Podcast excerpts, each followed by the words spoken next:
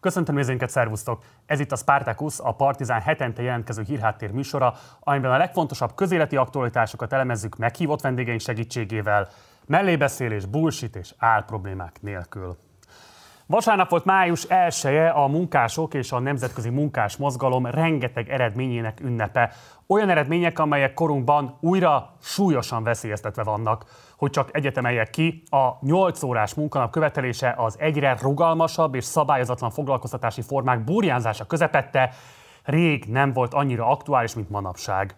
Itthon főleg a negyedik kétharmad miatti lesújtottság jellemezte a május 1 Az ellenzéki pártok még a szokásos városligeti majárisaikat sem tartották meg, elszalasztva ezzel egy újabb lehetőséget, hogy élő kapcsolatba léphessenek a magyar dolgozókkal.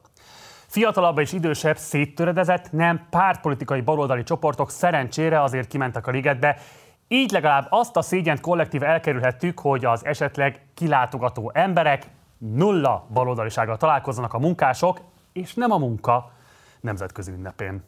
Franciaországban ennél illendőbbre sikerült május 1 -e. Országszerte több mint 100 ezer francia munkás vonult utcára, hogy tiltakozzon a frissen újraválasztott Emmanuel Macron nyugdíjreformja ellen, amely 62 évről 65 évre emelné a nyugdíjkorhatárt.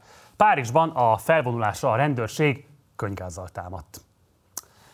Itthon közben megvolt a ballagás, zajlik az érettségi. Nagy port kavart a magyar interneten a Veszprémi Vetési Albert Gimnázium egyik végzős osztályának tablója. A tabló elkészítésekor a legnépszerűbb pornó platform főoldalát vették mintául. A tantestület a sajtóból értesült arról, hogy a Pornhub iklette a kompozíciót, amelyen nem csak maga az osztály, hanem a tanárok fotói is szerepelnek. A tantestület azóta bevonta a tablót, Sokan prüdériából háborodtak fel az osztály vélhetően viccesnek gondolt húzásán, pedig a valódi probléma messze nem a diákcsin kategóriájába esik. Ez a történet megerősíti, hogy mekkora elégtelen jár a képzeletbeli bizonyítványába a kormánynak, ami a családpolitikát és a gyermekvédelmi kampányát illeti. Nem azzal van gond, hogy 18 éves tínédzsereket foglalkoztat a szexuális kérdése, sőt, a probléma ott kezdődik, hogy egy teljes osztályi fiatal képes volt megegyezni abban, hogy jó ötlet pornósztároként ábrázolniuk magukat. Ez azt jelenti, a pornó ma már norma. A pornó az első számú információ és tájékozódási pont a fiatalok számára a szexualitást illetően. És tényleg, honnan is szereznék meg a válaszokat a kérdéseikre, ha az állami oktatás az évek folyamán egyre inkább tabusította az iskolák falai között zajló szexuális felvilágosítást? A Partizánon több adásban foglalkoztunk már a pornó kérdésével, ami a nők kizsákmányolásának speciális fajtája, és rendkívül torz módon mutatja be a szexualitást, elfogadottá téve az erőszakos gesztusokat a szexben. A pornó az intimitás megélésére, a testi örömök szerzésére és fogadására való komplex képességeket torzítja. Ráadásul akiket a pornó szocializál a szexre, azok olyan elvárásokat támasztanak magukkal és párjaikkal szemben, amit soha nem fognak tudni teljesíteni, és ez örökké nyomot hagyhat a szexuális életükön. Intőjelez mindannyiunk számára, de leginkább tükör a retorikai panelek szintjén családokat védő kormányunk részére. Valóban a civil szervezetek és a nem átalakító műtétek jelentik a legnagyobb veszélyt a gyermekeink szexuális nevelődésére, nem pedig a pornóipal brutális növekedése és a pornóhoz való korlátlan hozzáférés a fiataljaink számára? Hétfőn megalakult az új országgyűlés is, kitakarja a magyar hírportálok belpolitikai rovatait, tonnányi súlyjal nehezedik az ellenzéki nyilvánosságra az úgynevezett hatházi dilemma, amely hetek óta uralja a pillanatot. Az ellenzéki politikusok egy része az április harmadikai megalázó vereség óta az önvizsgálat útjára lépett, keresi az okokat, sokfajta megfejtés született, de közös motivuma ezeknek, hogy az ellenzék köldöknéző politikát folytatott, nem azokkal a kérdésekkel foglalkozott, amelyek az emberek mindennapjait meghatározzák. Hatházi Ákos azonban egyre másra akadályozza ezt az önvizsgálati folyamatot. A beülés, kivonulás, különeskü kérdések napirenden tartása ugyan annak a gesztus politizálásnak az ezredik újrajátszása, ami arra a lejtőre állította rá az ellenzéki összefogást, aminek a vége a Fidesz újabb kétharmada lett. Ráadásul teljes beismerése annak, hogy az évtizedes távlatban politikával foglalkozó hatházi Ákos képtelen levonni a vereségből bármilyen politikailag érvényes következtetést. Hatházi Ákos elérte azt is, hogy a parlamentben frissen érkező Momentum nevetségesé tegye magát, fél szívvel beleállva a független képviselő ötletébe, de mikor a párt feleszmélt, hogy ők egy közösségért, a pártjukért és még sok más közösségért, az általuk képviselt választópolgárokért, választókerületekért felelnek, és nem, hogy értelmetlen nem letenni az esküt, hanem arcátlanság is lemondani erőforrásokról, amiket a saját értékeik, a saját választóik érdekeinek képviseletére használhatnának fel. Nos, ekkor hatházi lekollaboránsozta őket.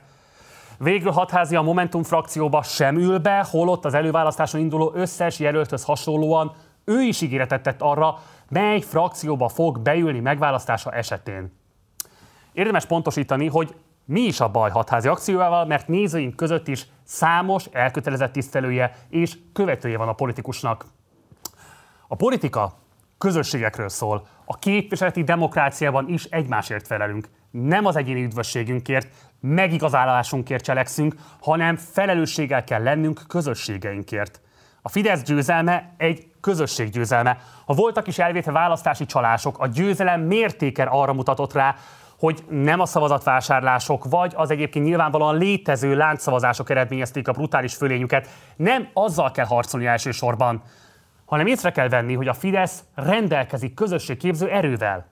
Ideje lenne megérteni, hogy ez pontosan miben is áll. Arról nem is beszél, hogy a közösségek, pláne a politikai közösségek személyes áldozatokat követelnek. Áruk van. Olykor kompromisszumokat kell kötni. Kétségtelen, ezekről az egymásért megkötött kompromisszumokról nem lehet jó szelfiket lőni, nem lehet telehaknézni velük a sajtót. Hatházi Ákosnak jelenleg nincs pártja. Az előző ciklusban is függetlenként politizált. A választási kampányban is országos ügyekkel foglalkozott, keveset beszélt választókerületéről Zuglóról.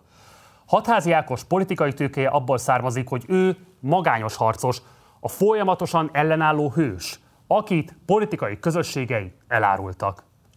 Ez azonban súlyosan leegyszerűsítő, sőt, félrevezető értelmezés. Hatház ugyanis maga hagyta hátra ezeket a közösségeket, és követeléseinek életképtelenségét épp ez bizonyítja a legélesebben.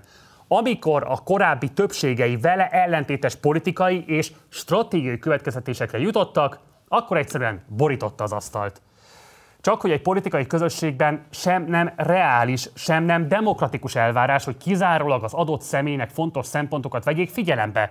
Ha pedig ez nem jön össze, akkor pedig nekiállni a többség politikai, stratégiai megfontolásait erkölcsi alapon érvényteleníteni. Nem kérdés, a Fideszes trafik múltjét jó ütem és politikai érzékkel borította, de benne ragadt a korrupció üldöző magyar betyár szerepében, amely politikai szerep az egyéniségre összpontosít, és soha meg nem alkuvásként fordítja a kompromisszumképtelenséget és a politikai érzék hiányát. Amikor 2018 terén Orbán Viktor kormánya a német tőke kérésére megalázta a magyar dolgozókat a rabszolgatörvényel, három napig magára talált az ellenzék. Hm. Közös erőt mutatva csatornázták be a munkások elégedetlenségét a nyilvánosságba. Rég nem látott koalíció alakult párt és párt, ember és ember, érték és érték között. Hatházi Ákos rosszul emlékszik ezekre a napokra. Szerinte ez volt a nagy lehetőség. Többször kellett volna elsétálni a köztévéhez és tiltakozni a közmédia műsorpolitikája ellen. Sokan azonban úgy emlékeznek erre a hidegtérre, hogy a dolgozók érdekei mellett rég nem látott egység alakult ki, és az ellenállás vitorlájából azok a politikusok fogták ki a szelet, akik senki kérésére senki felhatalmazására átkeretezték a dolgozók elégedetlenségét, és elkezdtek a médiáról és a korrupcióról hablatyolni, és onnantól kezdve 2022. április 3-áig másról nem is beszéltek. Most van néhány politikus, aki felismerte, hogy ez hiba volt. A lájkok mégis máshová mennek. A látszatpolitizálásra, az egyénieskedésre, a gesztus ellenzéki eskedésre. Biztos van értelme arról vitatkozni, hogy egy pár nappal megkésett eskü vajon mennyire rengeti meg a rendszer legitimitását, amely legitimitást amúgy nem az ellenzék ilyen vagy olyan viselkedése, hanem az a több mint három millió szavazó adja, aki a rendszerváltás utáni legnagyobb választási győzelemmel ruházta fel Orbán Viktort. Az viszont vitán felül áll, hogy egyedül nem lehet politizálni. Kompromisszum nélkül nincs közösség. Közösség nélkül pedig nincs politika. Apropó közösség, Meglepő társasággal állt a nyilvánosság elé a héten Márkizai Péter, a térsége frissen újra választott országgyűlési képviselőjével, Lázár Jánossal. Joggal vetődik fel a kérdés, hogy mégis mi a franc történt? Nem arról beszélt Lázár János a kampányban, hogy MSP, hogy MZP egy politikai hulla? Ha ez így van, akkor most Lázár egy hullát próbál feltámasztani? Nyilván sokak tetszését képes kiváltani egy ilyen megjelenés, amely azt a jó leső, de velejéig hamis üzenetet közvetíti, hogy új korszak, megbékélés és együttműködés lép az eddigi viszony helyére. Ez a kiállás azonban nem a megbékélésről szólt, hanem a stratégia nélküli gesztus politizálásról. Márkizai Péter hagyta és engedte, hogy Lázár János Fideszen belüli helyezkedésének és nyilvános nyomásgyakorlásának eszköze legyen. Ki tudja, lehet ez még kormánytagságot is fog majd érni neki. Márkizai Péter pedig anélkül, hogy érdemi, hódmezővásárhelynek hasznos, konkrét kézzel fogható követelések vállalásához kötötte volna a Lázárnak hasznos kiállást, ingyen és bérmentve segítette hozzá a kétségkívül hatásos és látványos PR megjelenéshez a nagy közéleti visszatérése készülő Fideszes honatját. Szerencsére ellenpéldát is tudunk mondani az elmúlt egy hétből. Újpest polgármesterének Déri Tibornak a kezdeményezésére a kerület három országgyűlési képviselője, az újpesti és a fővárosi önkormányzat közösen tárgyalt a Tungsgram céggel, amely országosan 1600, Budapesten pedig 400 munkását készül leépíteni. A tárgyalások után a főváros azt is bejelentette, ezer munkahelyet ajánl fel a kirúgás előtt állóknak. A cég pedig vállalta, hogy beszáll a dolgozók átképzésének ötletébe. Most már csak az a kérdés, a kormány mit tesz az 1600 Tungzra munkásért, mert a szintén újpesti illetőségű Zsigmond Barna Pál, Fideszes képviselő el sem ment a Déri által kezdeményezett tanácskozása, és eddig a kormányinfon is csak konkrétumok nélküli szép szavakat mondott Gulyás Gergely is ebben az ügyben. A mai adásban első vendégünk Újhelyi István lesz, az MSP európai parlamenti képviselője, aki nemrégiben javaslatot tett arra, hogyan kellene megreformálni a pártot. A politikus az MSP férfi társelnöki pozíciójára is bejelentkezett, most reformterveiről, azok tartalmáról és az ellenzéki stratégiai dilemmákról kérdezzük. Érkezik hozzánk Totyik Tamás, a pedagógusok szakszervezetének elnöke, akit az érettségiről és a pedagógus tiltakozások további lépéseiről kérdezünk. Ma délelőtt a bíróság ítéletet hirdetett abban az ügyben, amelyben Pető Attillát vádolták egyházi szereplők, amiért Pető következményeket próbált kicsikarni a katolikus egyházból a fiatalkorúként elszenvedett szexuális zaklatása miatt. A bíróság ítéletről Pető Attila és ügyvédje Iványi Borbála számol be itt nálunk elsőként a magyar médiában. A mai adásunk közösségi médiás bejelentőjében azt ígértük, Szilágyi György, a Jobbik alelnöke is érkezik hozzánk, hogy beszéljen azokról a sajtóhírekről, amelyek szerint élettársa nem erőszak kísérlet áldozata lett egy pártrendezvényen még tavaly decemberben. Sajnálatunkra fél órával az adásunk kezdése előtt a politikus lemondta az interjút, így a mai adásban ezzel a témával nem tudunk foglalkozni, de a továbbiakban szorosan figyelemmel kísérjük az ügy részleteit. Első körben viszont, ahogy ígértük, az MSP ügyeivel foglalkozunk. Nem sokára itt van velünk Újhelyi István, ám előtte nézzük meg egy rövid videós összefoglalót, hogy milyen politikai stratégiákat is tartottak követendőnek az elmúlt 12 év MSZP-s vezetői.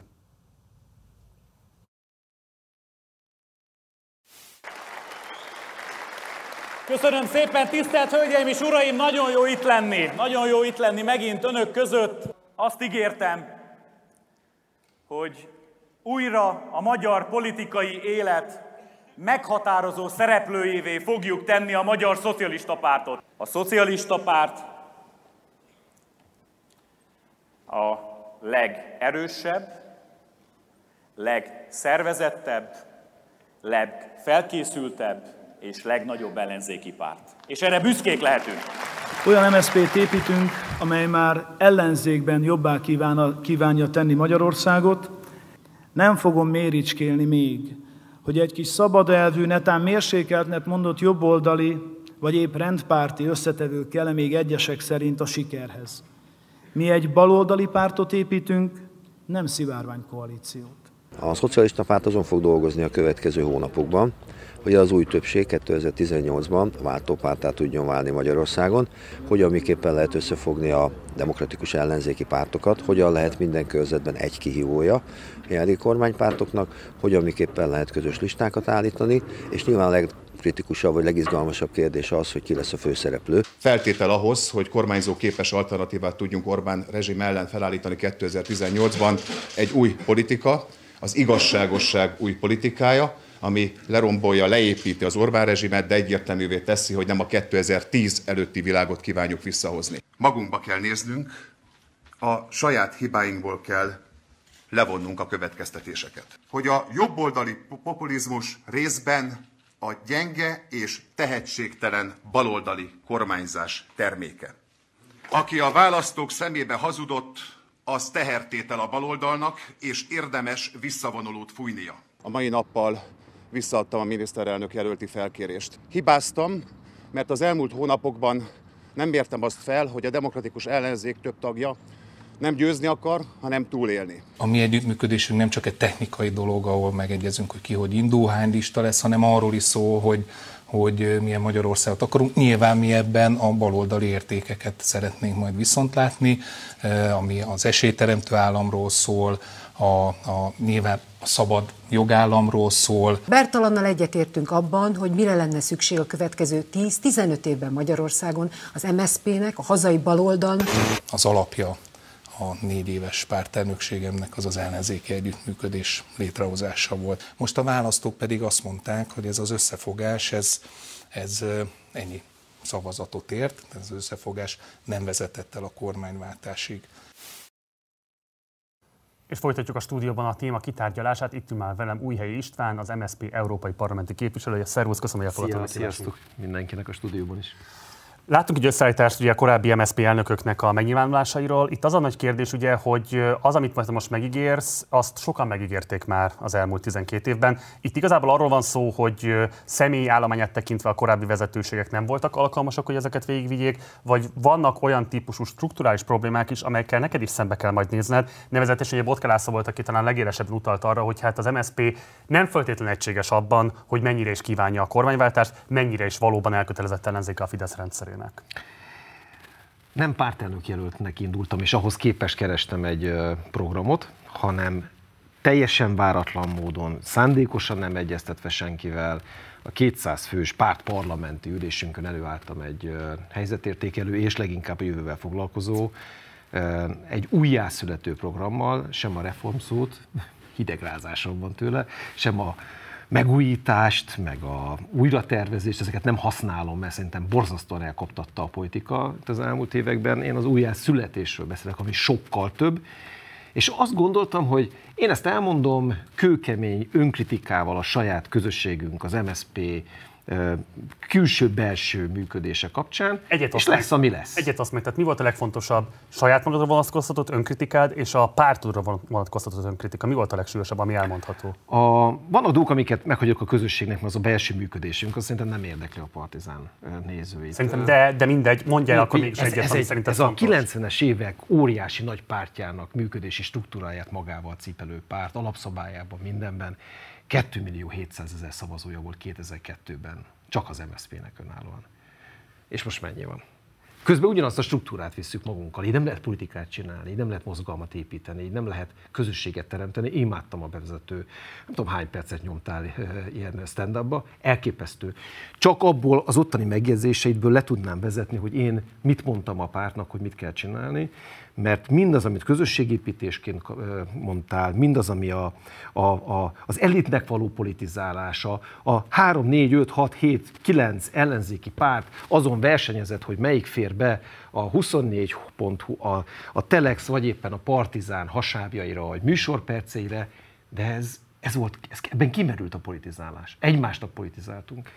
Amiről én beszélek, és válaszok a kérdésedre, talán a legsúlyosabb kritikám saját magunkkal kapcsolatban, hogy mondjatok nekem egy ügyet, ami karakterképző ügy, és az MSZP nevéhez fűződik, és mindenkinek eszébe jut, aki nem is foglalkozik 2011-es a gazdagok, és maga a párt buktatta meg a miniszterelnök jelöltet, aki ezzel előállt. Éppen ezért ez egy, ez egy ilyen szempontból egy, egy kudarcos embléma rajtunk, vagy stigma, mert nem tudtuk végigvinni Lacinak a programját. Egyébként nem az MSZP buktatta meg, hanem, hanem az akkori ellenzéki környezet. Tehát ott annyira... Szerinted ott nem a párt árult el a miniszterelnök jelöltet? Nem, olyan szinten egymásnak feszült akkor a, a DK és az MSZP, Gyurcsány Feri és a Botka Laci, amiből az összes konfliktus bejött és cunamiként söpörte át az MSZP belső viszonyait, aminek az lett a vége, hogy Laci visszalépett. Az utolsó ügy, amit ilyet tudok mondani, ami hozzánk kötődik, az a vasárnapi boltbezárás kérdése volt, amit a nyakovistáik végig küzdöttek, és azt úgy sokan tudták, hogy, hogy volt egy ilyen. Mert egyébként itt, ami el, el, elhangzott, valóban Berci, Tóth Berci volt az, aki a, a legnagyobb motorja, szervezője volt az ellenzék egymásra találásának. De ezt nem írják a mi számlánkra, hiszen ez mégiscsak egy ma már egy közös eredmény, vagy eredménytelenség, mindegy, hogy nevezzük. Én azt szeretném, hogyha az újjászületés azt jelentené, hogy teljesen másra helyezzük a hangsúlyt. Nyilvánvaló a modern politikában muszáj kicsit médiapártnak is lenni, ott lenni mindenhol, jelen lenni. De a tevékenységünk, hogyha az enyém lesz a felelősség, a tevékenységünk a helyi közösségszervezésben fog leginkább megtörténni. De részben ezzel is indult, bocsáss meg, hiszen országjárásba kezdtél. Itt az a kérdés, a választások másnapján. Hogy te alapvetően a meglévő MSP alapszervezetek belső moráját akarod egy kicsit gondozni, fölrázni adott esetben, vagy pontosabban inkább már a támogatókat keresed a pártelnöki megválasztásodhoz?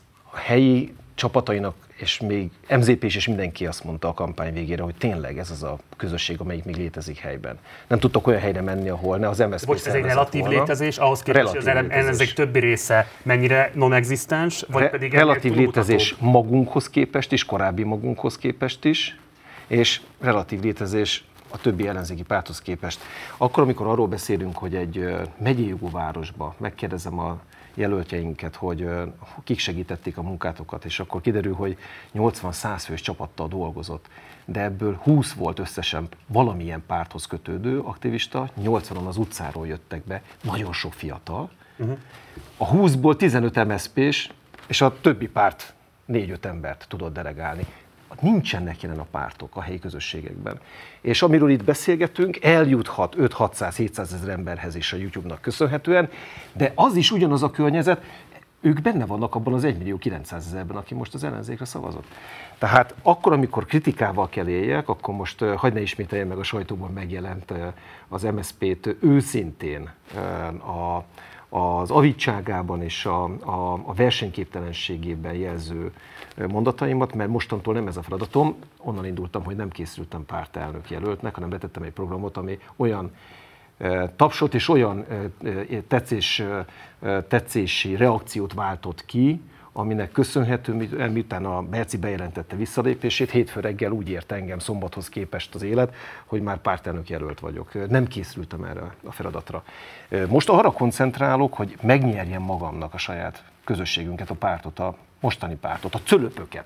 Mert cölöpök azok az emberek, Tóth József itt polgármesterként, Őrsi Gergelyit polgármesterként, a mögöttük álló aktivisták, a vidéki polgármestereink, önkormányzati képviselőink, és több ezer aktivista, akik a cölöpjei ennek a politikai közösségnek, viszont a felépítményt azt én le akarom onnan bontani, és egy egészen mást ráépíteni. Esély néven brendelni újra igazából a pártot. Ez nem ellentmondás azzal az elvel szemben, amit egyébként te magad is megerősítettél itt, hogy fontos lett volna, hogy nagyon konkrét materiális baloldali követeléseket tűzzen az ászlájára az ellenzék a kampányban. Ehhez képest az esély egy visszalépésnek tűnik egy karakteresen baloldali tekinthető szocialista párt nevű elnevezéshez képest.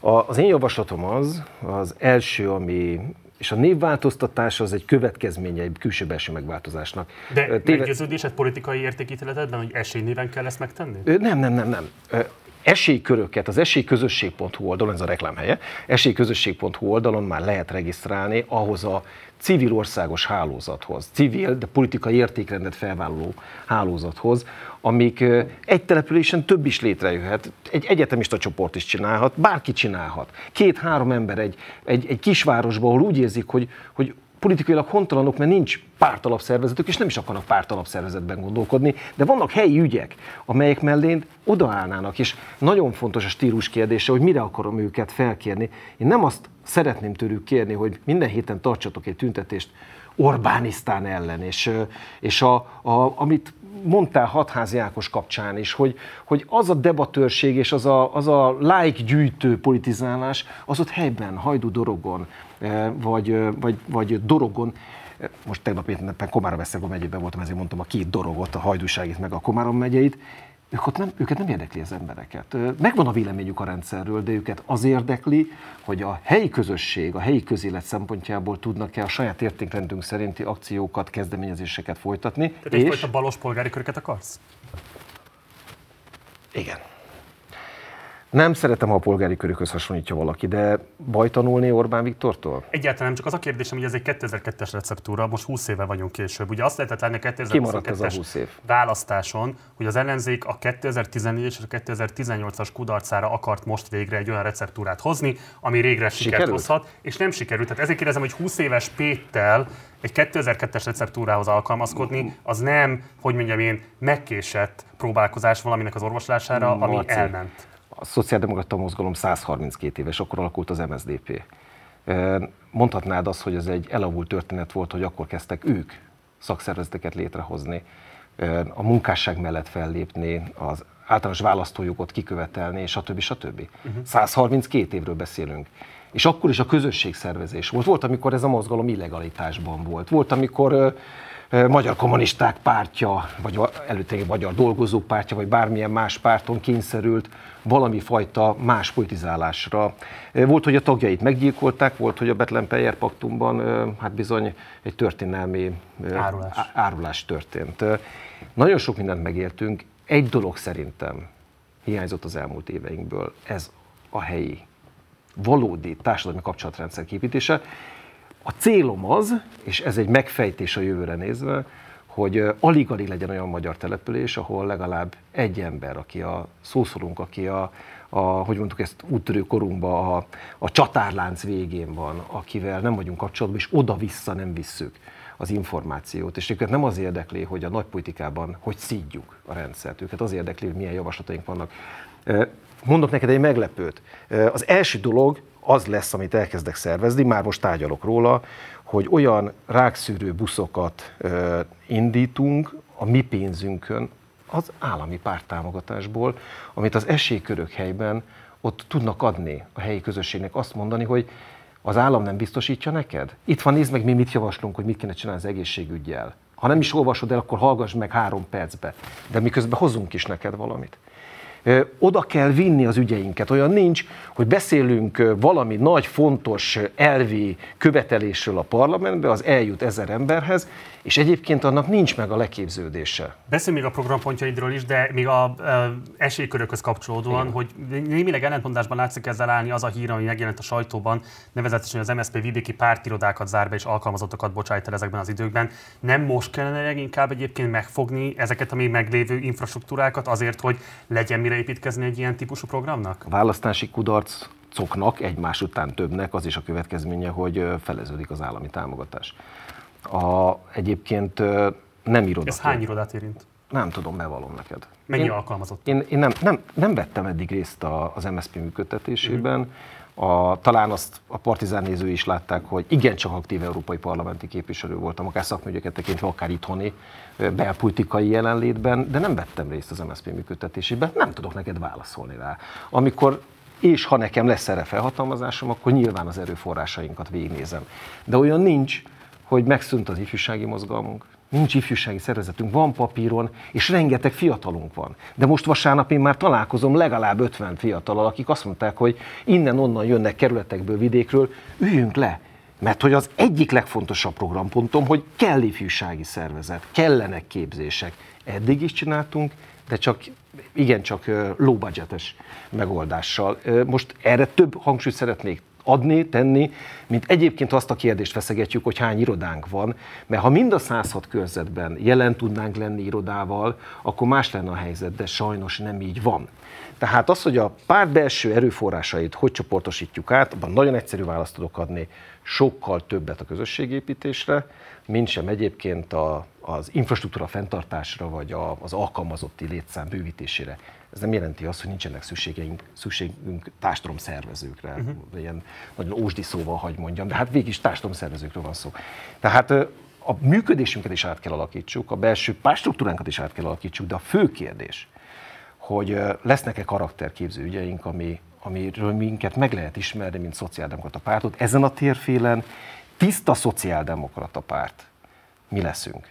Mert mindenki más valahol ö, ö, nagyobb utat jár be Van, aki, mint a DK, egy ilyen nagy széles koalíciót alkot, ilyen gyűjtőpártá alakul, jobbikkal kötöttek koalíciót most az előválasztásokon, liberális főpolgármester helyettest javasolnak Budapest igen, élére. Igen. Semmi gond. Meglátjuk majd, hogy Ez egy másik ők.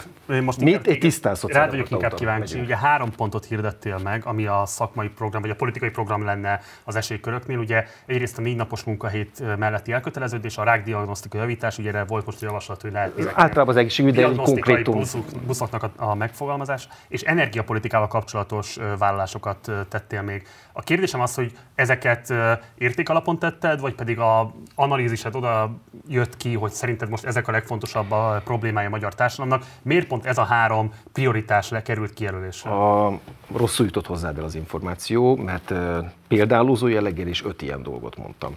Nálam a prioritási sorrendben az egészségügy és annak a konkretizálása mellett a lakhatás kérdése a Aha. második. A lakhatáshoz két dolog kötődik. Az egyik a bérlakásállomány fejlesztése. Európai Uniós képviselőként tudom, hogy erre tudom, hogy erre kapnánk pénzt, hogyha a kormány beleírná a nemzeti tervébe. Ezért például küzdeni fog hangosan. Ott is Brüsszelben, meg itthon is. A másik, ami ehhez kötődik, az pedig a, Egyre még ez a munkacíme, de nem így fogjuk hívni, egyfajta örökresi csökkentés, ami, ami arról szól, hogy tudok Európai Uniós forrást hozni az országnak, ezer milliárdokban mérhető forrást, ahhoz, hogy a kistelepülési kádárkockáktól a, a nagyvárosi bérházakig mindenhol magántulajdonban lévő épületeket is az energiakorszerűsítésben, nyilányzáró cserében, fűtéskorszerűsítésben ingyen Európai Uniós forrásból megcsináljunk. Uh-huh. A kormány nem fogja ezt csinálni, lesznek esetleg ilyen, ilyen mutatvány programjai, de én ezt öte szeretném magunkhoz ragasztani, mert hogy van benne az Európai Parlamenti Bizottsági Tagságom miatt, az MV Bizottsági Tagságom miatt, ez a Környezetvédelmi Bizottság és Egészségügyi, ezeken a területeken én nagyon ott vagyok a szeren. Hát akkor hazahozom az információt. Tehát a példálózó jellegű felsorolásban ilyeneket szerepeltettem. A négy napos munkahét kérdése pedig, majd figyeld meg és kössünk ebben fogadást, kicsit késve Európa más országaihoz képest, de, de perceken belül be fog ide is érkezni hozzá. Akkor itt hadd állítsalak meg, ugye ez egy nagyon népszerű, valóban progresszív körökben népszerű követelés, főként Nyugat-Európában, mert most mondjuk május 1 után, és én is utaltam a monológomban, hogy Magyarországon egyébként a 8 napos munka, vagy 8 órás munkanap is egyébként illúzió, vagy hát legalábbis utópiának számít. A 40 órás munkahétről ne is beszéljünk, tehát hogy nem volna-e realisztikusabb és a magyar dolgozók mindennapi, hétköznapi realitásaival jobban találkozó követelés az, hogy egyébként a 40 órás munkahetet tartassák be a munkáltatókkal, az állam, a szabályozó szervek és így tovább, illetve hogy a foglalkoztatási formákban az ilyen típusú, nagyon meggyengített munkavállalói jogokat garantáló foglalkoztatási formákat kivezessék, vagy gyengítsék, és egyébként a bejelentés és a bejelentve foglalkoztatás sokkal szélesebb körben legyen elérhető dolgozók tömegei számára. De igazad van. A kettő egyik kizárja egymást? Ugye arról szól a vita Nyugat-Európában, szakszervezeti körökben és szociáldemokrata progresszív körökben, hogy mondhatnánk úgy, hogy a kormány is megértse egy családbarát munkahely és foglalkoztatási jogszabályi környezet miatt érdemes elgondolkodni azon, hogy valójában hogyan dolgozunk. Van, akinek egyébként tényleg már az elég lenne, hogyha betartatná az állam, mi, a közösség a 8 órás Igen. munkanapját. Van, aki meg azt mondja, főleg a Covid időszak után, akkor, amikor rádöbbentünk, hogy hány és hány munkát el lehet végezni egyébként home office-ból, otthonról. Belgium most azt csinálja, hogy törvénybe iktatták, hogy az ötödik napon, az mindegy, hogy a hétfő vagy a péntek, de ott egyébként home office lehetőség van, rengeteg munkahelyen bevezették, ezt nyilván irodai munkák és olyan munkahelyeknél lehet megcsinálni. Tudom azt, hogy egyébként a, az, a Mercedesnek vagy az Audinak ez majd fejfájást okoz. Tehát akkor, amikor a szakszervezeteink megfogalmazták az első követeléseket a munkásjogok kapcsán, akkor is sok minden illúzió volt. Nem azt szeretném, hogy többet dolgozzanak az emberek, vagy kevesebb, kevesebb pénzt kapjanak ugyanazért a munkáért, hanem az, azt szeretném, hogy egyébként a saját életmódjukat egy sokkal szabadabb és az állam által és persze itt a szakszervezetek megerősítéséről is szó van, de egy saját maga szempontjából sokkal jobban beosztott munka időbeosztással tölthessék el. Ez egy vita, én ezt most azt kérdezed, hogy ezzel állok elő először, és ez lesz a fő üzenet, nem. De a vitát indítsuk meg róla. Itt nálatok, okay. szakszervezetekkel és másokkal ide fog érkezni az is, amikor majd egyébként erről egyszer dönteni kell. Két gyors kérdésem van még Igen. időnk. Az egyik a 2017-ben, ugye, hát most oké, okay, hogy a párt buktatta meg, vagy az ellenzéki uh, nyilvánosság egészen Botka Lászlót, egy biztos elvesztette az egyik legkarakteresebb és legismertebb politikusát az MSZP. Látsz arra esélyt, hogy akár mondjuk a te színre lépéseddel ő maga, Botka László reaktiválhatja MSZP-s tagságát? Az MSZP-s tagságát biztos nem fogja én is arról beszélek, hogy újjászületünk, és egy vége egy folyamatnak az, hogy valahogy máshogy hívnak minket. A, ezt az előző kérdésedet csak azért hagy tisztázzam, az esélykörök azok elindulnak, hogy egyébként az MSZP-nek mi lesz a neve. Én magyar szociáldemokráciában gondolkodom, tehát mindenképpen a névváltoztatást e felé tolnám, de ez csak egy vége folyamatnak, hogy Laci kapcsolódik, bekapcsolódik ebbe a munkába, felvállal-e minket, az nyilván az ő döntése, beszéltem vele, kikértem a véleményét és a tanácsát, és, és nagyon okos dolgokat mondott. De nem tudod kizárni azt, tehát akár még lehetséges is az, hogy Botka László egy általad vezetett szociáldemokrata pártban tagságot vállal a későbbiekben. Én lennék a legboldogabb. Kizárni nem tudod? Mint a, nem, á, biztos nem zárom Tehát, hogy van rá esély, akkor csak ezt mondod. Esély lesz. Jó. Erről beszélünk. De nem csak Botka László van. Szitka Péter Kazincbarcika, eh, Nemény András eh, Szombathely, itt a budapesti polgármestereink, Fülöp Gyuri Tiszaújváros, olyan egyébként MSZP tag polgármesterek, akiknek nagyon nem mindegy, hogy építünk ki egy olyan közösséget, ami vonzó, politikailag is megrázzuk magunkat, innovatívabbak vagyunk, mert jön a önkormányzati választás, és nekik föl kell vállalni ott a helyi, helyi társadalom előtt a saját pártjukat. És egy záró kérdés, nagyon sokan beszélnek most arról az ellenzéki nyilvánosságban, hogy egyetlen egy gyűjtő pártba kellene tömörülnie a hat párti ellenzéknek, vagy hát hét párti, hogyha Márkizai Péter új formációját is beleszámítjuk, és hát vannak további formációk is még, amelyek most bújnak csak elő. A te megítélésed szerint ez lenne a követendő stratégia, vagy épp ellenkezőleg azt, amit most te is vázoltál, sokkal inkább fragmentálódni, és ideológiailag élesebbé kellene válnia az ellenzék különböző pártjainak. Mindenki építkezzen a saját maga értékvilágában, gyűjtse a saját kapcsolatrendszerét, mutassa meg, hogy tud-e építkezni, ha de munkát végezni ezért. Van ennyi elkötelezett ellenzéki szavazó, nem fogják ezt végső elerőtlenedésként megélni? Az ellenzéki szavazók most szerintem egy részük már arra sem akar emlékezni, hogy ránk szavazott, mert annyira kiábrándult, Igen. és nem csak a rendszerből, hanem belőlünk is. Ezt jó, hogyha tiszt, magunknak elmondjuk, és ezzel tisztában vagyunk, hogy az önkormányzati választásokon muszáj együttműködni az evidencia. Jönnek most az idők az önkormányzati választások, itt is együtt kell induljanak a pártok. De Marci, átéltem azt a folyamatot, ahogy kilugoztuk az egyes pártok karakteres politikai programját azért, hogy legyen egy hatpárti közös program plusz MZP. Hát így nem lehet. Ha koalíciós tárgyalásokról lenne szó, az egy más kérdés, mert ott a programpontok mögé törvényalkotási menetrendet kell betenni, és ott lehet már akkor egymásra szkanderozni. De sem volt, semmi karakterünk nem volt, utolsó mondatom, ezért lett az, hogy mi lett kiírva egészségügyi minisztériumot, oktatási minisztériumot, ez volt a követelés. Ez kevés az embereknek. Újhely István, nagyon szépen köszönöm, hogy elfogadtad a meghívásunkat, gyere majd máskor is. Bozgalmár vagyok, és ide bármikor bemozgok hozzátok. Legjobbakat, szervusz! Köszönöm! A mai napon hozott ítéletet a Pesti Központi Kerületi Bíróság abban az eljárásban, melyben zaklatással vádolták meg Pető Attillát, azt a gyermekkori egyházi abúzus túlélőjeként első, aki egyházi abúzus túlélőjeként elsőként vállalta a magyar nyilvánosságban a vele történteket arccal és névvel itt a Partizánon. Az zaklatási pert azok az egyházi személyek indították ellene, akiktől Attila válaszokat akart kapni saját molesztálási ügyében. A mai napon Attilát megrovásban részesítette a bíróság.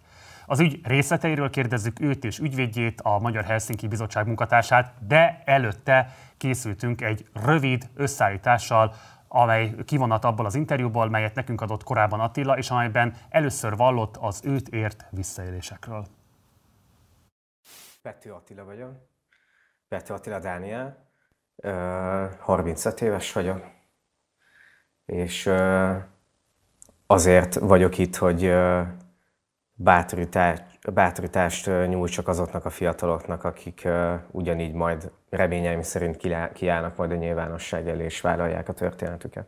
Ezzel a fiatal pappal 12-13 évesen ismerkedtem meg, és az első ilyen abuzálások az ő lakásán történtek. Szűcs Balázsról van szó, ő a Pázmány Péter Katolikus Egyetemnek volt az egyetemi lelkésze, a Félegyházmegyének a volt papja, és azért tartom fontosak elmondani a nevét, mert én is csak a válaszollános cikkből tudom, hogy én még, még talán a mai napig is gyerekekkel foglalkozik. Nagyon sokszor játszott olyat a gyerekekkel, hogy levitt minket a földre, és elkezdett minket csikizni pólón keresztül.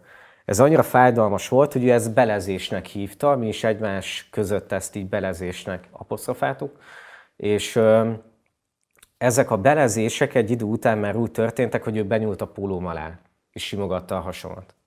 99-ben te hány éves voltál? 13. Tehát 13 évesen élted át az első ilyen... Így van. Kiszálltunk az autóból, elkezdtünk sétálni a földúton fölfelé, és ő mögém állt, átkorolta a testemet és a nyakamat, elkezdte csókolgatni a nyakamat, és ö, benyúlt a pólóm alá, elkezdett simogatni, miközben csókolgatta a nyakamat, és benyúlt a nadrágomba, úgy, hogy érintette a, nevi, a nemi szervemet. Mm. Ekkor te még szintén 13 év körül voltál? Igen. Tényleg, tényleg azt éreztem valahogy belül, hogy ez, ez baromira nem normális, ami történik. Hogy, hogy amit ő csinál, az, az nem egy normális dolog, de nem mertem szólni. Hiszen erre az emberre is, mint hogy a, a körülöttem lévő atyákra is úgy néztem, mint a feltétel nélküli jóra, példaképekre, bíztam bennük, felnéztem rájuk. Tehát egy olyan ember csinálta velem ezt az egészet, aki, akire én úgy tekintettem, hogy amit ő most művel velem, az, az biztos, hogy normális. Tehát, hogy az, az nem lehet baj.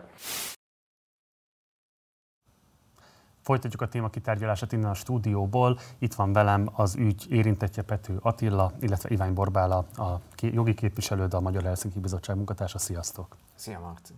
Attila, elsőként hozzád fordulok, ugye a mai ítélet egy 2019 óta húzódó eljárás újabb állomása volt. Most nagyon röviden próbálom rekonstruálni, hogy 19-ben jelentett fel téged zaklatásért Snell György, akkori püspök, és Sülei László, általános helynök, majd a rendőrség nyomozásba kezdett, amit azonban bűncselekmény hiányában megszüntettek.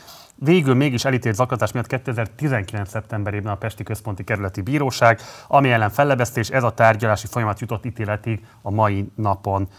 Hogyan értékeled az ítéletet, pláne annak a fényében, hogy próbaidő helyett megrovásban részesítettek, és ugyanúgy zaklatás bűncselekménye miatt?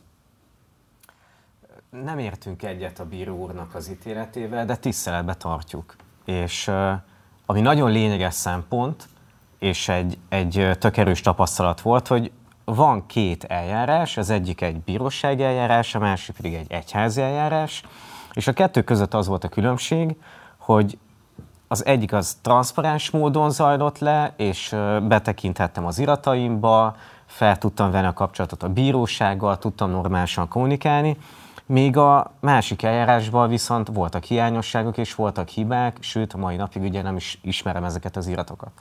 Tehát abból a szempontból van egy pozitív tapasztalásom, hogy volt egy eljárás, ami normálisan zajlott le. Aztán, hogy a végén egy olyan ítélet született, amivel nem értünk egyet, az már egy másik dolog, tisztelbe tartjuk a bíró úrnak a döntését, és nyilván fellebbeztünk. Bori?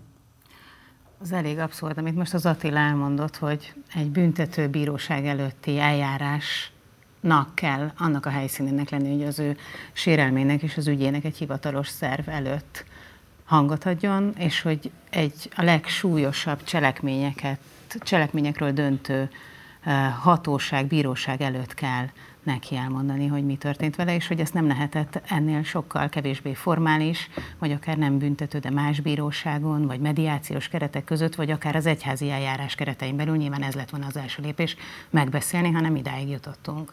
Azt tudod rekonstruálni, Attila, hogy az a nyomozás megszüntetéséhez képest hogyan eszkalálódott az első egy év, három hónapos próbaidős ítéletig ez az egész folyamat? Hát ez egy hosszú időszak, ami most ugye lezajlott 2019 óta. Ugye közbeszólt nekünk is a Covid, Ugye ezért voltak csúsztatások ebben az eljárásban, mármint a későbbre tettek tárgyalási napokat. Nem tudom, ezt talán erre Bori, Bori tudna válaszolni, hogy hogy lehet, hogy egy próbaidőről megrovást kapok, hogy ez miért enyhül. Az minden esetre nekem egy fura tapasztalás volt, hogy a, az ügyész a, a perbeszédébe inkább olyanokat fogalmazott meg, hogy, hogy mik az enyhítő körülmények. Néztem is a, a, a, a védőmre a tárgyalásnak a, a, napján. Nem, nem tudom, én egy picit értetlenül állok, hogy, hogy miért enyhébb az ítélet, mert hogy én arra számítottam, hogy az ügyész és a bíró valamilyen szinten egy picit egyet fog ebben érteni. Ne, nem tudom, még én csak azt mondom, hogy ez egy ilyen érdekes tapasztalás volt ez a mai nap. Ugye egy büntető végzésben állapították meg ezt a próbaidőt, és utána jött a tárgyalás, tehát amikor ez az első döntés a próbaidőről volt, akkor még Attilát nem látta a bíró, nem volt egy közvetlen tapasztalása, nem mondhattuk el az érveinket, ami ebben az eljárásban azért fontos volt, és nyilván az, hogy erre sor került, hogy, hogy az Attila tudta okát adni az ő megkereséseinek, az egy csomót számított ebben az eljárásban, és ez az oka annak, hogy ezt méltányolták a bíróság az indokolásában és az azóta kiadott közleményében is. Kimondta, kimondta azt, hogy az ő tevékenysége társadalmilag hasznos volt, és hogy nem kérdőjelezik meg azokat a, a, azokat a sérelmeket, amik vele történtek az elmúlt időszakban, de ennek ellenére, hogy az ő teljes eljárása mindannyiunk számára eredményes volt, és örülhetünk gyakorlatilag annak, hogy ez megvolt, mégis bűncselekményért e, ítélték el, tehát megállapította a bíróság azt, hogy a bűnös. A megrovásnak egyébként mi a, kom, tehát milyen következmény, ez pontosan mit jelent, hogy kell ezt elmagyarázni a nézőink számára? A megrovás az a legenyhébb szankció, amit alkalmazni lehet, nem is büntetésnek hívják, hanem intézkedésnek, és ez azt jelenti, hogy a cselekmény, amikor meghozzák róla az ítéletet, már nem veszélyes a társadalomra, vagy olyan csekély a társadalomra való veszélyessége, hogy már nem szükséges ennél ö, ö, súlyosabb büntetés, tehát gyakorlatilag a bíróságnak a rosszallását fejezi ki. Uh-huh. Ugye Bori is erre utalt, és téged is erről akarok kérdezni, Attila, hogy a bíróság következetesen külön próbálta tárgyalni a te úgynevezett zaklatási ügyedet, és egyébként a te általad korábban elszenvedett bántalmazás vagy szexuális nem kívánatos közeledés ügyét. Szerinted ez a két ügy külön választható egymástól úgy, ahogy azt a bíróság tette?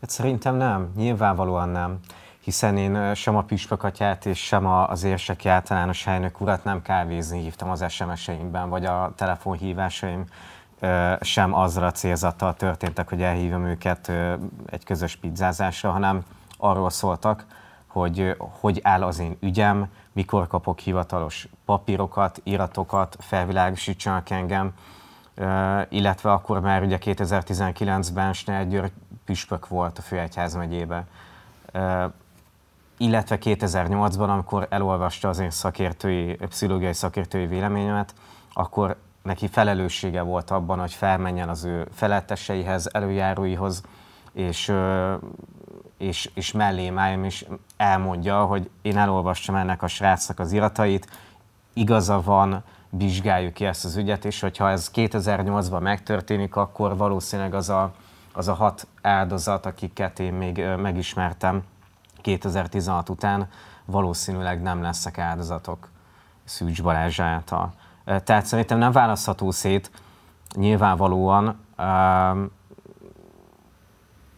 én, én azért kerestem ezeket az embereket, hogy, hogy valamilyen szinten elégtételt kapjak. Papírokat, iratokat, ezeket, ez, ez még a mai napig nem történt meg. Ezt szeretném elmondani. Tehát én kaptam 2019-ben egy papírt hogy három évvel korábban lezárult az ügyem 2016-ban, és most 2022 májusa van, és én nem tudom, hogy, hogy ezek az, ezekben az iratokban mik vannak, hogyan zajlott le a nyomozás, hogy egyáltalán nekem igazat adtak-e, tehát én áldozat vagyok az egyház vizsgálata szerint, vagy csak egy bejelentő vagyok, akire úgy tekintenek, hogy bár bejelentést tett, de nincsen igaza. Tehát amit elmondtam, az, az szerintük valótlan. Ez a mai napig nincsen kimondva, nincsen leírva, tehát hogy ez, ez egy picit hiányos sem még a mai napig. Az Attilával személy eljárás felveti azt a kérdést egyébként, hogy a zaklatás az mennyire egy exakt jogi formula? Hát ezt minden bírósági eljárás tekintetében így felvethetjük, tehát hogyha exakt lenne, akkor beraknánk a gépbe, a, hogy mi történt, és a másik oldalon kijönne az ítéletet, ezt, ezt, ezt nyilván azért képzik, alkalmazzák és érzékenyítik a bírókat, hogy, hogy, hogy képesek legyenek egy ilyen nem teljesen egyértelmű megítélésű ügyben, vagy bármelyikben dönteni. És mi itt amellett érveltünk, és, és, és azt gondolom, hogy ez így józan észsel is felfogható, hogy, hogy itt nem arról volt szó, hogy az Attila oda ment, és ezeket az embereket húszszor felhívta telefonon azért, hogy, hogy, hogy, hogy, hogy, hogy zavarja őket, hanem amit elmondott, az volt a célja, hogy kapjon iratokat, és ennek érdekében, miután négy éve semmilyen hivatalos vagy hivatalosabb formában, levélben, telefonon nem kapott időpontot, levélben nem válaszoltak neki, ezért próbált valami eszközt alkalmazni. Annak érdekében, hogy ezek az emberek abban a vonatkozásban, hogy mi az ő hivatali feladatuk, abban a vizsgálatban, amiknek ők voltak a vezetői, abban adjanak információt. A bíróság meg nem így gondolta. A bíróság azt gondolta, hogy őket a mindennapi életükben zavarta, valószínűleg azért, hogy nyomást gyakorolja rájuk, hogy információt kaphassanak, de hogy nem, nem, nem végig ő ezt valóta azt gondolom, hogy hitelesen, hogy nem ez volt a cél. Bocsánat, hogy a, hogy a Borinak a szavába vágok, a, a bírói indoklásban elég erőteljesen elhangzik az a mondat, hogy én vegzáltam, vegzálni akartam. Az atyát lejátszottak egy hangfelvételt, ahol elhangzik ez a mondat, hogy nem tudom már pontosan hogyan fogalmaztam, de hogyha ha kell, akkor én minden nap vegzálni fogom őket ezzel a témával. Ezzel az ügyel? Ezzel az ügyel. Nézd, én, én még a mai napig így gondolom, hogy ez nyilvánvalóan az egy felfogozott állapotú beszélgetés volt az atyával, aminek felvettem, ugye a, tehát amiről kész egy hangfelvétel. Nyilván nem minden nap a nap 24 órájában akartam egy plébánia elé odagülni, és akkor begzálni ezzel a témával. De ha azt jelenti, hogy havonta akár meg kell keresnem az adott illetőt azért, hogy foglalkozzon a papok által elkövetett pedofil cselekményekkel, vagy álljon az áldozatok mellé, vagy adjon egy nyomozati iratot egy áldozatnak esetleg, akkor meg fogom tenni akár havonta egy-két alkalommal. Vagy megtettem volna egyébként még továbbra is. Ugye Attila ügye kapcsán legtöbbször az egyház saját belső eljárásrendjének a hiányáról is szó szokott esni. Ügyvédként hogy látod, az állami igazságszolgáltatás mennyire felkészült 2022-ben a különböző szexuális visszaélések kapcsán megfelelően érzékeny az áldozatok méltóságát segítő, támogató eljárások lefolytatására? Hát ez az eljárás azért nem, nem erről szólt, tehát hogy nagyon régen történt már ez az eset, és nem ennek az egyes részleteit néztük meg. Viszont ami ebből az eljárásból egy üzenet, és azt gondolom, hogy nem egy bátorító üzenet, az az, hogy ha áldozat is vagy, akkor is figyelj oda arra, ami részben jogos, tehát hogy nyilván nem lehet egy bizonyos határt átlépni, de hogy figyelj oda arra, hogy hogy kérsz információt a saját ügyedről, hogy mi az, amit megtehetsz, mihez van jogod, egy olyan eljárásban egyébként, ahol nem világosak és tiszták a szabályok, mert hogy lehet ilyen következménye. Holott, és, a, és az Attila meg azt mondja, hogy, hogy légy bátor, és ez azt gondolom, hogy ez igaz, és ezt, és ezt nekünk is tanulnunk kell belőle, vagy tanulhatunk, és támogatást kaphatunk Attila ügyéből, hogy bátornak kell lenni, de ott van mindig egy ilyen stop tábla, hogy meddig mehetek el. És ebben az ügyben ez nagyon nehéz megítélni, hogy, hogy ő, ő, ő, a 20 és a 46 hívás, hogy ezt mondjuk vegzálásnak, vagy za, ö, zaklatásnak minősítette a bíróság, de hogy mi az a szint, ami még megfelelő? Tehát, hogy én hányszor hívhatom fel a hivatalnak a titkárságát annak érdekében, hogy tudjak valamit az ügyemről. A 45 az oké, okay, vagy a 20 lett volna, vagy, vagy, vagy mennyi? Ezt nagyon nehéz megítélni. Attila, többször elhangzott a magyar sajtóban, hogy az út úttörő szereped okán is részben az egyház sokkal több megértés mutat az áldozatok felé, sokkal inkább kezd tisztában lenni a felelősségével, illetve az áldozatok számára is ez egy bátorítást adott. De hogy látod, valóban több segítsége van-e jelenleg az áldozatoknak védelemhez, megértéshez, támogatáshoz fordulnia, akár az egyház, akár világintézmény vonatkozásában? Tehát valóban lehet érzékelni ez alatt a 6-7 év alatt, amióta először elkezdtél ezzel foglalkozni a nyilvánosságban, tehát valóban van egy ilyen pozitív tendencia. Hát nézd, 2019 nyara óta azért sok pozitív változás történt. Kineveztek egy gyerekvédelmi felelőst, nem tudom, hogy ennek a gyerekvédelmi felelősnek mi a munkája, milyen feladatot végez, de kinevezték. Az egyházmegyékbe vizsgálóbizottságokat állítottak föl, tehát az áldozatok már bejelentést tehetnek a Félegyház megye, vagy akár többi egyház megye honlapján keresztül, akár anonim módon is foglalkoznak velük pszichológusok, mentálhigiénész szakemberek. Tehát én azt gondolom, hogy történtek pozitív változások, de egyébként hadd, hadd jegyezzem meg, visszatérve picit a, a Borinak a mondandójára, hogy nézd, nagyon nehéz amikor a fokozatosság elvét követed, és tértívevényes leveleket írsz ezeknek az embereknek, és megpróbálod őket normálisan, normális módon levélben megkeresni, tisztelettudóan beszélni velük, akkor tudod, most, akkor mi az üzenet most az áldozatoknak? Mert, mert előfordulhat az, hogy, és ne legyen így, hogy akár 3-4-5 évig ugyanúgy nem válaszolnak egy áldozatnak, ugyanúgy idézelve teszem, semmibe veszik, és az ő lelkiállapota eljut odáig, hogy a kétségbeesésében esetleg majd fölveszi ő egy másik püspöknek a hangfelvételét. Hát eljuthat ideig egy áldozat. Eljuthat ideig az ő lelki világa. A belgáknál 13 áldozat lelki világa odáig jutott, hogy öngyilkosságot követtek el. Tehát az, ezekről kell beszélni. Mi az üzenete a mai ítéletnek? Hogy egy áldozat nem juthat el odáig a lelki állapotával, hogy esetleg egy hónapban nem tudom, hétszer hívja fel az adott püspököt, mert nem kap iratot, vagy nem kap válaszokat, kielégítő válaszokat. Eljutott ideig egy áldozat, ezzel kéne foglalkozni, illetve ennek a megelőzésével kéne foglalkozni, hogy, hogy, hogy ezzel most mennyire foglalkozik a Magyar Katolikus Egyház, azt nem tudom. Én, én azt egy pozitív változásra érték, pozitívabb változásra értékelném, hogyha itthon is mint más nyugati katolikus egyházban felállna egy független vizsgáló bizottság, és kivizsgálná ezeket a pedofil eseteket, akár évtizedekre visszamenőleg. Van erre pozitív példa a lengyeleknél. 2021-ben felállt egy ilyen vizsgálóbizottság, a franciáknál 2020, de lehet, hogy tavaly októberében kijött egy ilyen független jelentés. Van, vannak erre pozitív példák. Elindulhatnánk itthon is ilyen irányba. Csak egy záró kérdés, milyen további jogorvoslati lehetőségétek vannak, hogyan mentek most majd tovább? Mi továbbra is azt gondoljuk, hogy az Attila nem követett el bűncselekményt. Lehet, hogy új, olykor túllépte azt, ami valakinek kellemes és nyomasztó lehetett az ő megjelenése, de ugye ez nem a büntetőjog által értékelendő terület. Tehát mi hiszünk az ártatlanságába, felle, megfelebbeztük az ítéletet, lesz egy másodfokú döntés. Hát akkor mi is majd követjük a további fejleményeket. Nagyon szépen köszönöm, hogy itt voltatok velünk, és minden jót kívánok nektek a továbbiakban. Sziasztok! Köszönjük, köszönjük. szépen! A márciusi sztrájk után a választási időszak lejártával a pedagógusok szakszervezetei folytatnák a tárgyalásokat a kormányjal, hogy tisztességes bérezést és jobb munkakörülményeket harcoljanak ki az oktatásban dolgozóknak. Bár a kormányzati nyilatkozatok elismerik a bérkövetelések jogosságát, azok teljesítésére mégsem mutatkozik egyértelmű politikai szándék.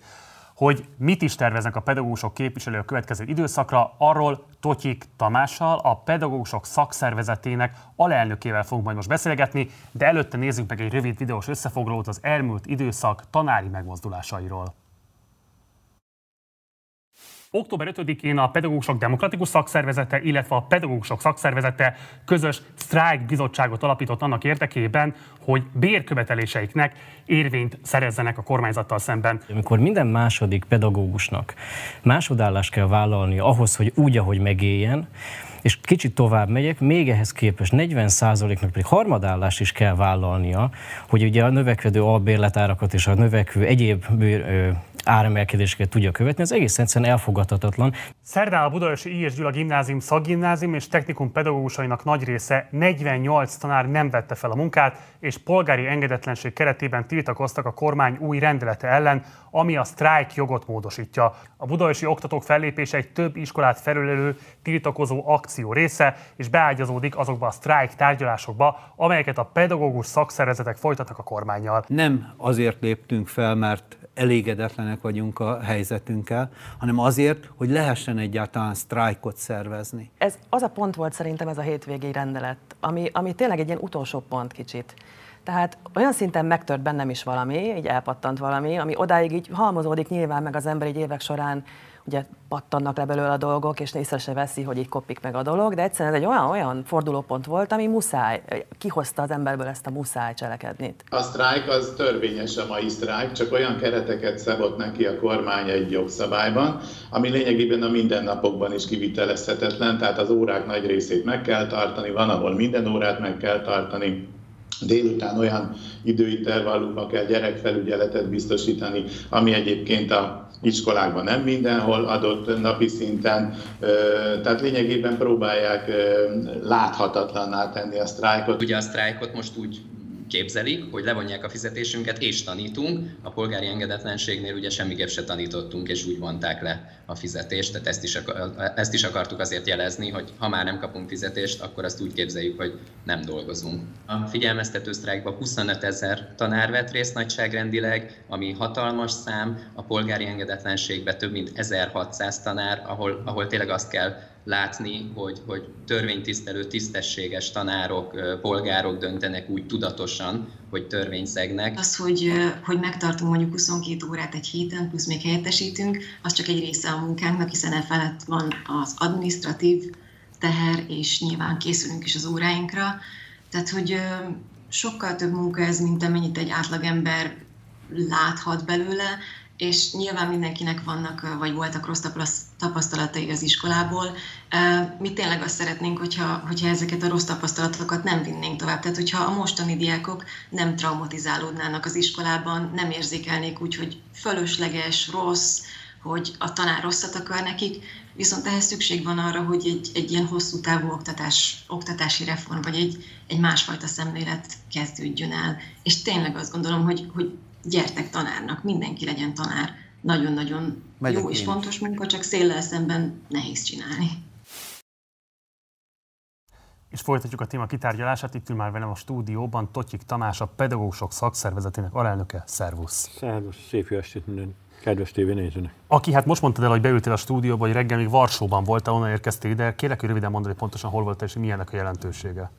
Az Európai Szakszervezeti Szövetség, a Pedagógus Szakszervezeti Szövetség összehívott egy konferenciát, ahol az ukrán menekültekkel kapcsolatos oktatással az eddigi tapasztalatokat összesítettük, illetve hát a kormányzati szervek is megjelentek ezen a konferencián, és ők is elmondták, hogy a kormány részéről milyen intézkedések születtek, vagy a kormányzati szervek részéről, és a szakszervezetek mivel tudtak hozzájárulni, illetve hát az oktatásban eddig milyen tapasztalatok gyűltek össze. Bocs, csak azt mondod, hogy a kormányzati szervek, tehát hogy Varsóban találkozott a Magyar Pedagógusok Szakszervezete és a magyar kormány képviselője? Hát nem találkozott, mert Magyarország volt az egyetlen, ahol a kormány részéről nem jelent meg senki. Mi tehát a... meg egy összeus találkozón, hát ahol... Hát nem összeus volt, de kelet-közép-európa. Tehát az kelet-közép-európai ukrán... régióban az összes tagállam kormányzata képviselte magát egy ilyen konferencián, kivéve a magyar. Kivéve a magyart, illetve hát mi a, a hivatalosan nem tudjuk, hogy kapott-e a magyar kormány megkeresés, mert én csak a szakszervezeti oldalra tartottam a kapcsolatot. A meghívót egyébként a Klebersbeck központnak továbbítottuk, és onnan az az információ érkezett számunkra, hogy a kormány részéről nincs érdeklődés, és nem is akarnak, illetve hát nincs érdeklődés. Más típusú érdeklődés azért megmutatkozott a kormányzat részéről, ugyanis Köver László kedvest az Inforádióban egy, hát már mostanra is nagy hatással bíró interjút adott. Ebben úgy fogalmazott, elő kell venni a pedagógusok bérkövetelésének, tehát a jogos bérköveteléseket és a megfelelő minimális mértékben emelni kell a pedagógus béreket annak érdekében, hogy újra vonzó legyen a pálya. Hogyan értékelitek ezt a nyilatkozatot? Hát ahhoz képest, hogy tavaly októberben, amikor elkezdtük a sztrájk tárgyalásokat, akkor azt mondta a kormányzat, hogy nincs semmi probléma, tessék rendesen tanítani, nincs pedagógus hiány, és a bérrel kapcsolatban minden rendben van.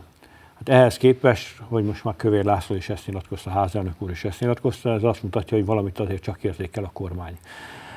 A, a minimális szó az, ami engem igazán e, kíváncsivá tett, hogy mit akar ez a minimális. Mert minimálisan, ha 10%-ot adott a kormány, az most az inflációval elveszítette az értékét.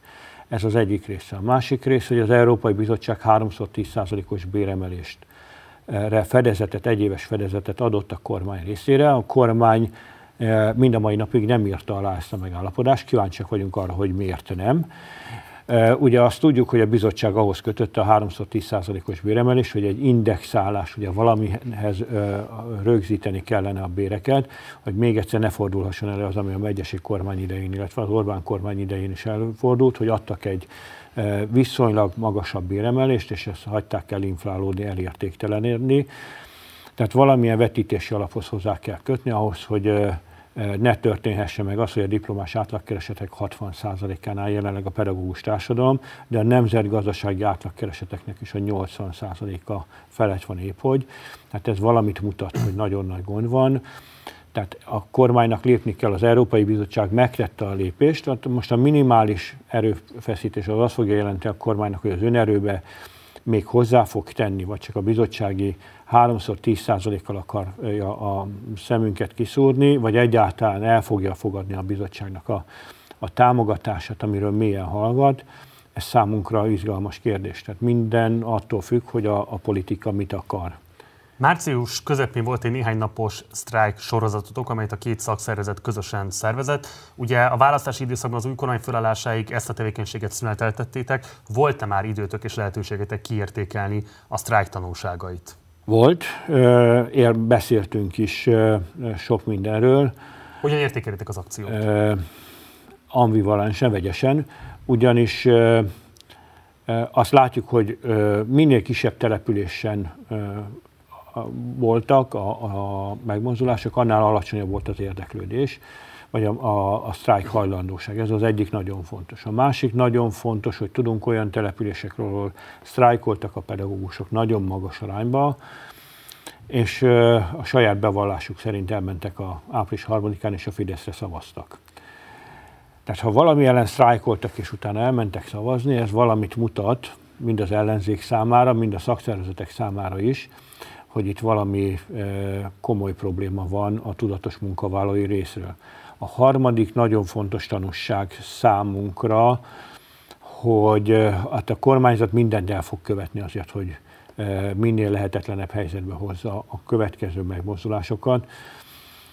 Az is benne van a pakliba, hogy a szakszervezeteket a lehető legrosszabb helyzetbe hozza, még tovább ellehetetlenítse a működésüket mert zavaró tényezőként kezeli ugyanúgy, mint a többi civil szervezetet. Tehát ezekre nekünk fel kell készülni, és ezeket is nézzük, hogy akkor most milyen további lépéseket tudunk tenni. De szeretném hangsúlyozni, hogy a legfontosabb lépésünk az, vagy döntésünk az, hogy folytatjuk tovább a tárgyalásokat. Tárgyaló asztal mellett szeretnénk döntésre jutni, és egy olyan hosszú távú megállapodást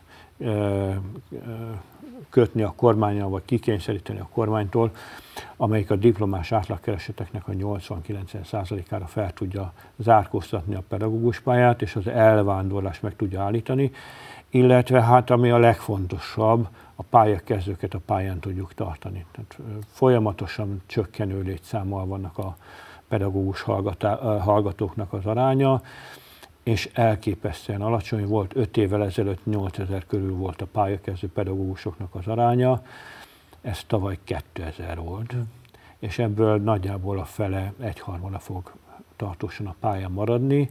Ha most minden olyan hallgatót figyelembe veszünk, aki első helyre meg, bejelölte a pedagógus pályát, és valami csoda folytán a pályát fogja választani, az is kevés lesz a nyugdíjba vonuló pedagógusok pótlására. Tehát nagyon nagy gond van. A kérdés az, hogy a kormány ezt mennyire érzékeli. Nemrégben a két szakszervezet egy nyílt levelet tett közé, amelyben részben megismételtétek a korábbi sztrájk követeléseiteket, részben viszont azt a követelést is megfogalmaztátok, hogy önálló oktatási minisztériumra lenne szükség. Ez mennyiben jelentene tényleges segítséget a követeléseitek, a többi követeléseitek megvalósulásához? Hát az elmúlt időszaknak az a legszomorúbb tapasztalata, hogy az emiben az oktatás érdekérvényesítő képessége a nullához közeli állapotban volt. De ez nem politikai kérdés elsősorban, és inkább, nem, tehát ugye szervezeti kérdésként beszélünk róla, de ez elsősorban nyilvánvalóan a politikai szándék hiányzik mögüle, hogy érdemben képviselje az általatok megfogalmazottakat. Így van, de nem biztos, hogy az általunk megfogalmazottakat, mert a Fideszen belül is nagyon sok helyen megfogalmazódik ez a kérdés hogy valamit Hol? kezdenék el az oktatással. Hát vannak képviselők, de maga Maruzsa Zoltán helyettes államtitkár is mondta, hogy át kell világítani a közoktatást, új pályára kell állítani, mert a jelenlegi állapotban ez nehezen fenntartható. Ugye és 2023-ra ígérték azt, hogy megtörténik az átvilágítás, és az átvilágítás utánra ígértek egy bérrendezést, amiről azóta már mélyen hallgatnak, de Pósán képviselő úr is beszélt erről a Debrecen TV-be. Tehát ők is érzik azt, hogy valami működési probléma van. De szerinted valóban a probléma rögzítése, felismerése, elismerése, és nem inkább egyfajta taktikai kivéreztetése azoknak a küzdelmeknek, amelyeket ti folytattok? Ez az egyik része. A másik része, hogy az én megítélésem szerint egy tudatos társadalompolitikai folyamat játszódik le, az oktatásra lehető legjobban leszeretnék amortizálni, és hogy egy felülről zárt társadalmat létre tudjanak hozni, ahhoz a felemelkedésnek az útjában nagyon fontos szerepet fog játszani az oktatás. És ezt az oktatást akarják egy olyan szintre e, lebutítani, hogy onnan ne történhessen meg ez a felemelkedés, ami pedig felemelkedés lehetséges, az pedig az egyháziskolákon keresztül történjen. Hamarosan megalakul majd az új kormány, de hamarosan itt van a nyári szünet is. A még hátralevő időszakban pontosan milyen lépések megtételére van lehetőségetek, mivel készültök? Egyelőre várjuk azt, hogy kiderüljön, hogy ki lesz az oktatási felelős miniszter, melyik miniszter. Van már bármilyen híretek, akár informálisan? Informálisan van, de ez az az igazság, hogy ennél a kormánynál, vagy a Orbán Viktor miniszterelnöknél az a biztos, hogy már megtörtént. De arra készültök, hogy Kásler miniszter távozik, és valaki más fogja átvenni az eddigi oktatási irányítói funkcióját? Nagy valószínűséggel távozik, hát több alkalommal is mondta, hogy ő nem hajtja tovább meghosszabbítani a, a mandátumát, de hát ez, még egyszer mondom, nem látunk a miniszterelnök úr fejébe, hogy ő mibe gondolkodik. Van a Fidesz világán belül olyan oktatáspolitikus, akinek a jelölés kinevezésével, kinevezésével elégedettek lennének a szakszervezetek? Akit üdvözölnének? Van, de feltétlenül polgármester, őt biztos nem fogják előhúzni a Pokorni Zoltánra Így van. Bocsánat, tehát hogyha Pokorni Zoltánt nevezné ki Orbán Viktor, az szerinted egy előrelépés lenne a tanárkövetelések érvényesítése érdekében? Szerintünk igen, mert egy tárgyalóképes partner, aki látja az oktatásnak a helyzetét de a másik nagyon fontos az lenne, hogyha nem is szakpolitikus fognak az oktatás irányítására kinevezni, de a kormányon belül egy erős érdekérvényesítő képességgel, rendel, képességgel rendelkezzen és hajlandó legyen a felekkel leülni, nyitott fülekkel, és nem az egyik fülénbe és a másikon ki, hanem nyitott fülekkel, értőfülekkel tárgyaljon.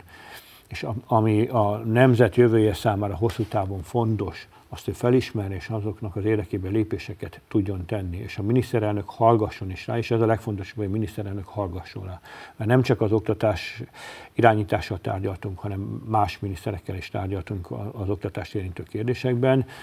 E, megértették, amit mondtunk, legalábbis ezt állították, de nem történt változás. De akkor esetleges sztrájkkal, polgárengedetlenséggel megvárjátok az őszi új tanévkezdését, vagy várható még a nyári szünet előtt bármilyen érdemi föllépésetek? Nem hiszem, hogy a nyári szünetig érdemi fellépés lesz. Hát még május közepére várható, hogy a kormány Igen. megalakuljon. Nekünk ugye öt be kell nyújtani a miniszterelnök úrnak újra a sztrájkövetelésünket, és kérni kell a tárgyalópartner kijelölését.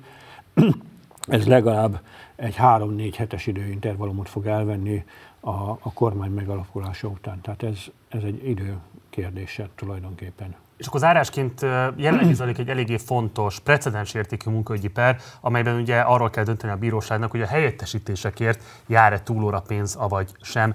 Mit lehet tudni erről az eljárásról, hol áll most? Az első fokon ugye megnyerték a, a társszakszervezetek képviselői a pert, másodfokon viszont a bíróság ismereteim szerint visszaadta az első foknak újra tárgyalása.